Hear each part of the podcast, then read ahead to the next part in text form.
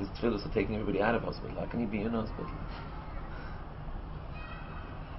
You when he had the heart attack, nobody was allowed, nobody was allowed to talk about it. He didn't want to hear him at the Koisel. Gunish, Gunish, you know. He's Meshuggah against Pumbi, you know, like he's most pride. No. Said, Wiz will be him, well, there won't be him. Doesn't want to him at the Koisel, doesn't want to him at the Koisel. And then the big oil went. Wednesday, uh, Wednesday,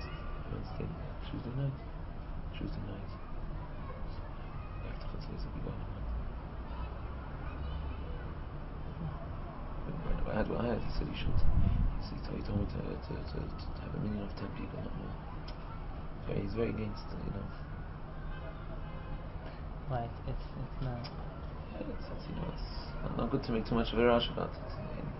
In, in just like in a bracha shuya, in a Yeshua shuya, l'dosam nine. Mm-hmm. It's, you know, it's everything. Everything by him is very. He's the biggest nista. You know, everything by him is very, very able to, you know, to juggle, not to juggle, you know, not to shake things too much. At the hospital, they come to visit him. Shaila is how much koiches left.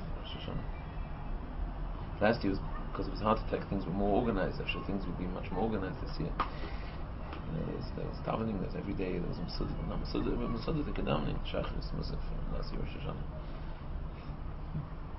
Then, Rosh Hashanah.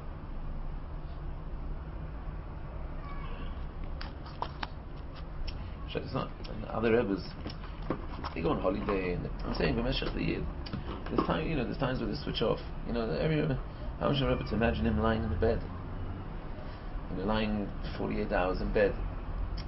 I can't imagine how much Rebbe doing. When when, you know, when does he lie down? Does he lying flat? You know, out of action. He's a lion. You know, he fought against his whole life. He's fighting against tiredness. He's fighting. He's a lion. You know, he never stops.